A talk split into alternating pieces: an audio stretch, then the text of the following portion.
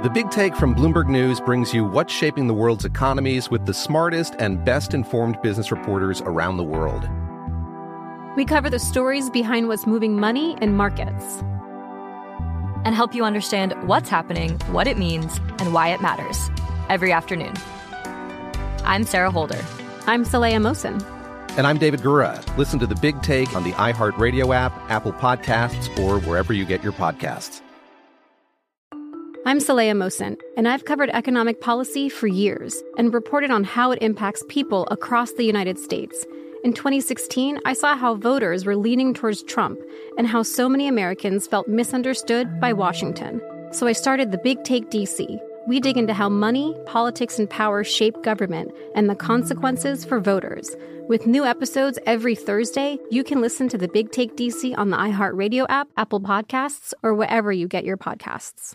Hi, I'm Michael Rapaport. And I'm Kebe Rapaport. And together we're hosting Rapaport's, Rapaport's Reality, Reality Podcast. Podcast. We have a passion for reality TV, and we're inviting you into our living room. We're dissecting the drama, and we're giving praise to the single greatest form of entertainment on television today. That is right. Reality TV is the greatest form of entertainment on television today. Listen to Rapaport's reality with me, Kebe Rapaport. And me, Michael Rapaport, on the iHeartRadio app, Apple Podcast, or wherever you get your podcast.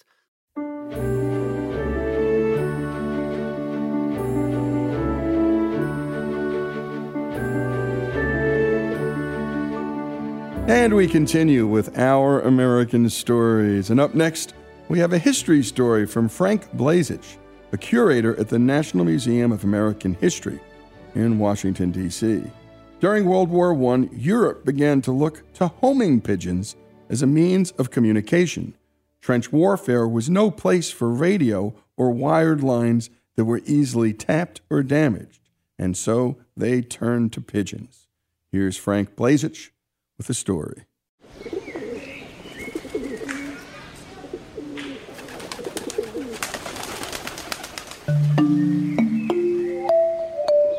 why pigeons of all things? Well, ancient history is a bit sketchy and about you know, how accurate it is. We do know that in the 19th century, pigeons could be used to reliably send small messages uh, from essentially point A to point B. Uh, this was most notable in the Siege of Paris in the Franco Prussian War from 1870 to 71, where the French were able to, in some cases, move pigeons out of Paris by balloon and then the pigeons could transmit, they would actually carry essentially early microfilmed messages from outside Paris back into Paris and vice versa. And so the French used this to get around the German siege with some success. After the siege was over, a lot of the world's militaries took note of this and said, hmm, we might want to develop this capability, if you will, uh, for our uses. And so you see a number of, of governments in Europe begin to develop homing pigeon effort, uh, offices, programs, and so forth within their militaries. The United States doesn't. We begin to kind of play around with pigeons, uh, experimenting at best, but we, it, long story short, we just don't really develop the capability until in 1917, the German government informs Wilson that they're going to engage in unrestricted submarine warfare. The Germans finally say, one of the only ways that we're going to begin to really knock Britain out of the war or severely curtail their war effort on the Western Front is to sink the merchant ships that are bringing food and supplies and other aid uh, to the British home isles. And so they'll unleash their U boats to do unrestricted warfare.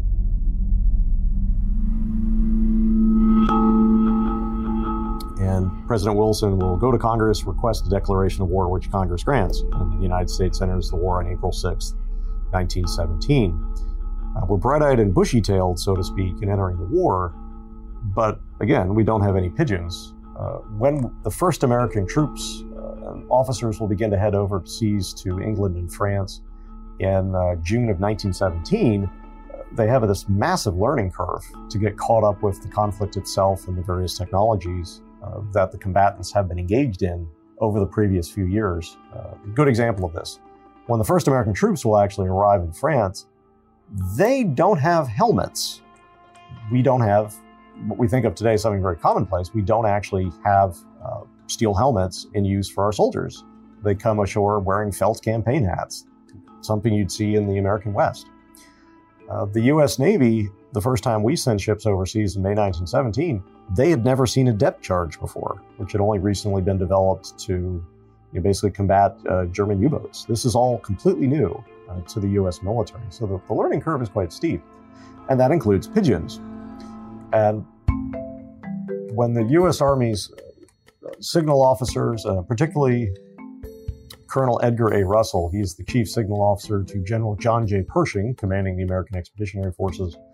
When he begins to meet with his counterparts in the British and French armies, they basically say you need to get pigeons. Right? These these work, uh, they're proven, uh, and in this kind of fighting in the trenches, with the, the risk of your communications being cut by artillery or other means, pigeons are really the best uh, the, the, best option in a, in a pinch to get your information from A to B. So in July of 1917, the call is sent from Russell to Major General George O. And he's the chief signal officer of the entire United States Army. And he basically says, "We need pigeons. Right? We need to set up this service." And General Pershing will then request two officers, as well as I think about a dozen enlisted men, uh, to come over to France and set up a pigeon service for the U.S. Army. We have about 2,500 birds roughly uh, when we start. The English, uh, the British Expeditionary Force, they have had, they've been using pigeons for years now. And in May of 1918, uh, they will actually give the United States Army 600 young pigeons. So that's that's how the bird that we now know as Cher Ami will first come into the U.S. Army on uh, May 20th, 1918, arguably conscripted, so to speak, or selected uh, to join the United States Army. So, in terms of the training of the pigeons, the pigeons are usually about four to six weeks old, and at that point, they're moved into what are called mobile lofts. And the best way to describe, I like to refer to the mobile loft as a pigeon RV. It's basically a large wooden, uh, kind of like boxcar that's put on a truck, uh, truck frame, uh, which has you know leaf spring suspension, so forth. So it you can move it. You can actually move the loft uh, with the movement of the armies. And that loft is really the home. That is where the birds are going to eat. That's where they're going to sleep. In some cases, that's where they're going to find their, mate and breed. And that is what they're going to return to at all points in time. And so once the birds are in the loft, you're training the bird that if it wants to eat, it has to come home to the loft. If it wants to return to its mate, be it a male or a female, I should pause and say pigeons mate for life, so the birds want to return to their partner. In whatever case, the birds have this desire, understandably, uh, to get back home. Cher Ami in July of 1918 is assigned to mobile loft number 11. That bird, as well as loft number 11, will find itself in September of 1918 uh, preparing for the launch of the Meuse Argonne offensive. And this is still the bloodiest operation in American military history. Uh, we had something like 559 Americans killed in action every single day for uh, 47, uh, I think it's 47 consecutive days. So it's an incredibly uh, costly, costly offensive, but it's really the, the culmination of America's involvement in World War I on the battlefield.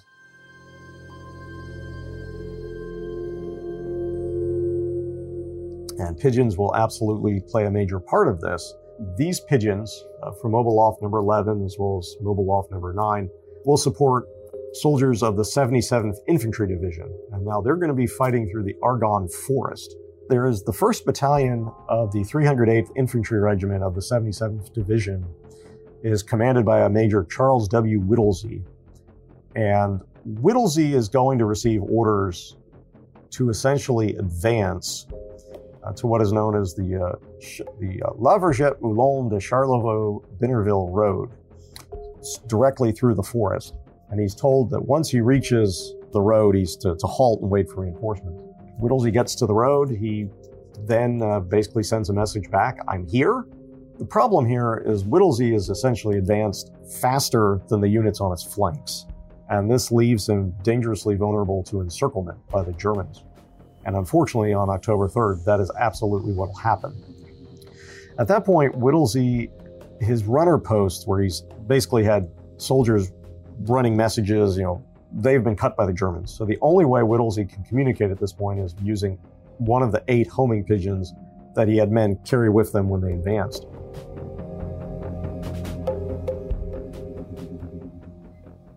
And you've been listening to Frank Blazich, a curator at the National Museum of American History, telling the story of the role homing pigeons played in World War I. Can you imagine telling Black Jack Pershing, and that, of course, was the man who was the general of the armies in World War I, we need more pigeons.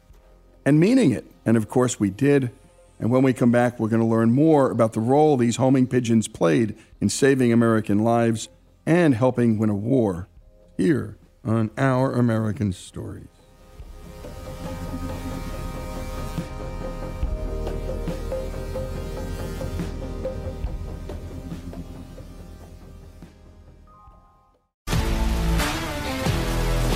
If you love sports and true crime, then there's a new podcast from executive producer Dan Patrick and hosted by me, Jay Harris, that you won't want to miss. Playing Dirty Sports Scandals. Each week, I'm squeezing the juiciest details from some of the biggest sports scandals ever. I'm talking Marcus Dixon, Olympic gymnastics, Cain Velasquez, salacious Super Bowl level scandals. Join me on the dark side of sports by listening to Playing Dirty Sports Scandals on the iHeartRadio app Apple Podcasts, or wherever you get your podcasts. I'm Hannah Storm, and my podcast, NBA DNA with Hannah Storm, digs deep into the history of professional basketball, along with my own, as one of the first female sportscasters. Now let's get you up to speed on what else happened around the NBA today. We talked to all sorts of people I interacted with, from Dr. J to Charles Barkley and recap iconic moments. Yes, he's got it. He here he comes. We rock the baby to sleep and slam dunk. As well as some of the wild stories behind the scenes. We were like, what? What are we in for? The scoreboard crashes before we even tip a game off. Today, the NBA is a global sports and entertainment giant. Players are multimillionaires and cultural icons. Iguodala to Curry, back to Iguodala, up for the layup. Oh, blocked by James. LeBron James. And these stories are about how we got here, both on and off the court. And what's next? Listen to NBA DNA with Hannah Storm on the iHeartRadio app, Apple Podcasts, or wherever you get your podcasts.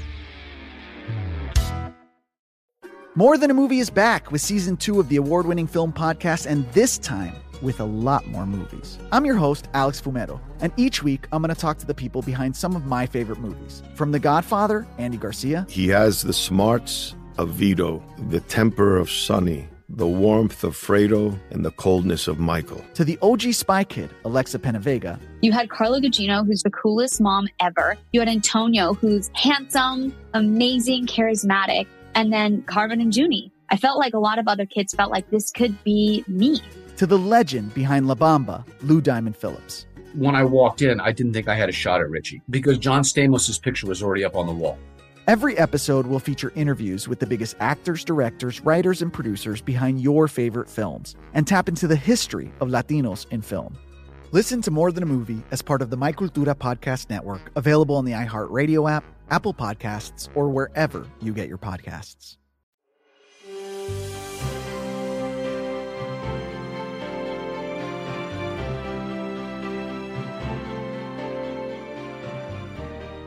And we continue here on Our American Stories. Historian Frank Blazich from the National Museum of American History has been telling us the story of the use of homing pigeons during World War I. Major Charles Whittlesey was leading a battalion through the Argonne Forest during the bloodiest and largest operation of World War I. He and his men had advanced quickly and were now surrounded by the Germans. His communication lines had been cut and the only means of communication he had left were those pigeons. Back to Frank Blazich.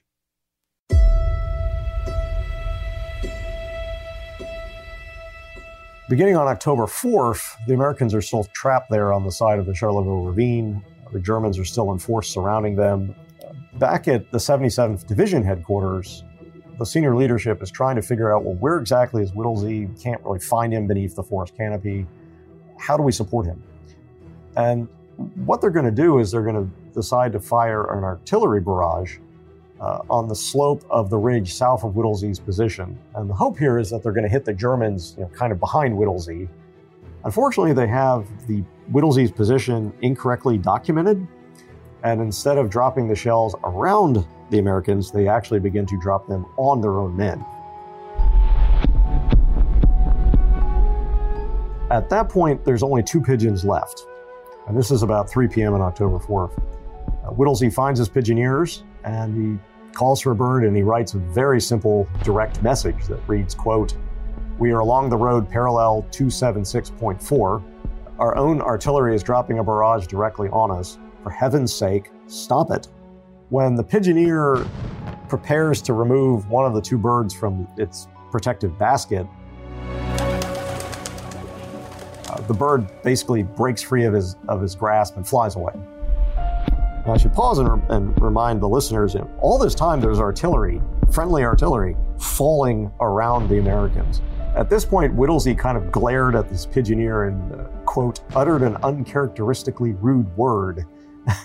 we, we can use our imagination to say what he said. His young private apologized, and at that point, he grabbed the last pigeon and held that bird firmly in his grasp. Uh, they attached the message to the pigeon and released the bird to hopefully fly up and out. Uh, but the pigeon didn't fly up and out. The pigeon actually uh, rose into the air. It circled two or three times, and then it landed a short, a short distance downhill on the limb of a tree. And it appeared to clean its, uh, preen its feathers, clean itself. Whittlesey apparently turned to his pigeoneer and said, Can't you shoo it away? Can't you make the bird move? And if you can believe this, literally all these men cowering for their lives in these, in these foxholes, doing what they can to, to, to fight honors, suddenly begin yelling boo and they're throwing rocks and sticks at the pigeon. They're screaming at it. Anything to get it to move and fly away. And the pigeon answers by, uh, by hopping to a higher branch. At this point, the pigeoneer, and I haven't mentioned his name, his name is Omer Richards. Uh, o- Omer Richards is, is already under, under the gun, so to speak. He lost the, the first pigeon. This is now his last pigeon. He gets up out of his foxhole and kind of runs down to the tree where the pigeon is in, under fire. He begins to climb up the tree trunk and he's shaking the tree as he goes. And finally, he reaches the branch where this pigeon is perched and he shakes it, and the bird finally flew away. At this point, the Germans, who realize what's going on here, that the Americans are trying to get a message out, uh, they open up on the pigeon with a small arms rifle, pistol shot, possibly machine guns. At one point, uh, one member of the, one American remembered that a artillery shell exploded beneath the bird, and he said it killed five of our men, but that it seemingly stunned the pigeon or hurt the pigeon, and the bird fluttered kind of near the bottom of the, the ravine. Know, seemingly, their la- the last hope had been shot out of the sky. So that was it. All the men could do at this point was just sit and hope that the artillery fire would stop, uh, which it did. At, at 3:45 p.m., the the American leadership suddenly realized that they had the position incorrect for Whittlesey and that they were shelling their own men. The word went out, you know, cease firing, cease firing. Shortly after the shelling ceased, at about 4:05, this last pigeon arrived at loft number 11. They found the message tube hanging just from the remains of the bird's right leg, the ligaments, and that there was a deep wound that cut across uh, the, the, breast of the bird. Uh, they remove the message, they immediately relay it to the headquarters by telephone, and they're able to bandage up the bird's wounds, but they'll have to amputate the, the one leg that's essentially no longer connected. Now, Whittlesey and the men of, of this force that is now known as the Lost Battalion, they have no idea if the message from the pigeon made it back to headquarters. They have to spend the remainder of that afternoon into the evening, all through the cold of the night, you know, questioning their fate, if you will. Uh, on the morning of October 5th, the Germans begin to fire on them again. Uh, they're still surrounded. And at about 10 a.m., there's another American artillery barrage. Uh, suffice to say, those who experienced the horror of the previous day are assuming, well, great, here it comes again. However, uh, in this case, their, the barrage crept up on their position, but then stopped and began to hit the Germans on the other side of them. And to Whittlesey and uh, Captain McMurtry, They recorded after the event that, quote, this was proof that the position of the command was understood by the troops fighting forward to make the relief. The last pigeon message had got through to its destination. So they knew that the American leadership finally understood exactly where they were uh, to try to move forward to rescue them. And on the afternoon of October 7th, and that evening, uh, the Lost Battalion was rescued. Of the roughly 687, I've seen figures into the 690 men who entered the ravine, there were only 194 who could walk out under their own power.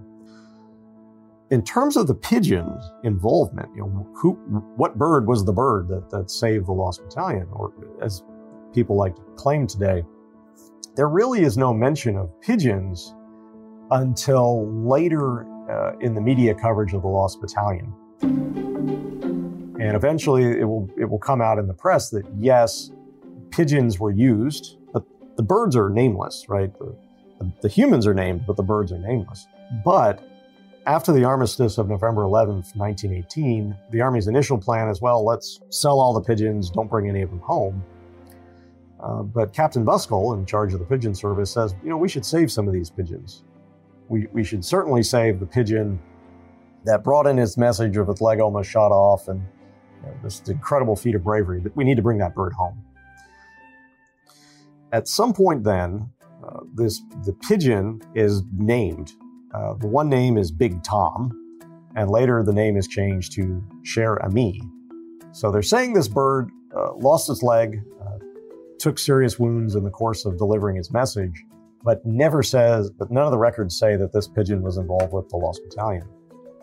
But that will all change April 16th, 1919, when Captain Carney is the senior officer escorting these hero pigeons home.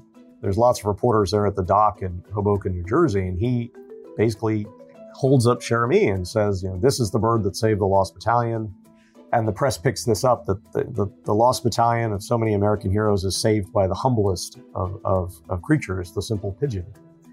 And that's really when the Cher Ami story goes from questionable fact to just absolute gigantic legend. And it's that story from this dock in Hoboken, New Jersey. That's the first time this has ever come out.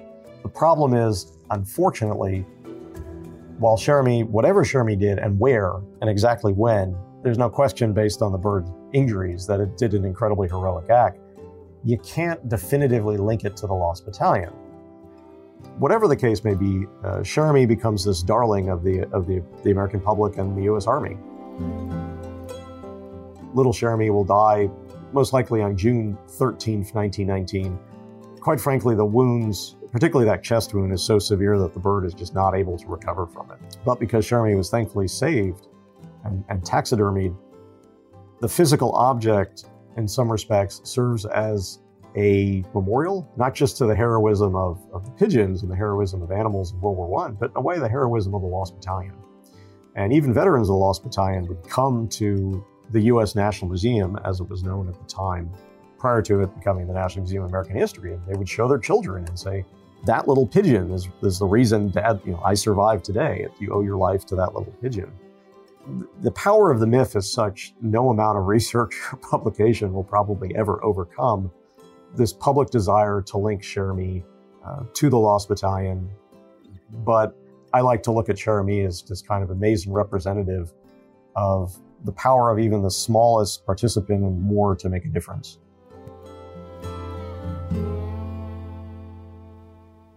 And a great team effort on the production, Madison, Robbie, and Faith. And also a special thanks to historian Frank Blazich from the National Museum of American History. By the way, in 1931, Cher Ami was inducted into Racing Pigeon Hall of Fame and in 2019, an inaugural recipient of the Animals in War and Peace Medal of Bravery. The story of homing pigeons in World War I here on Our American Stories.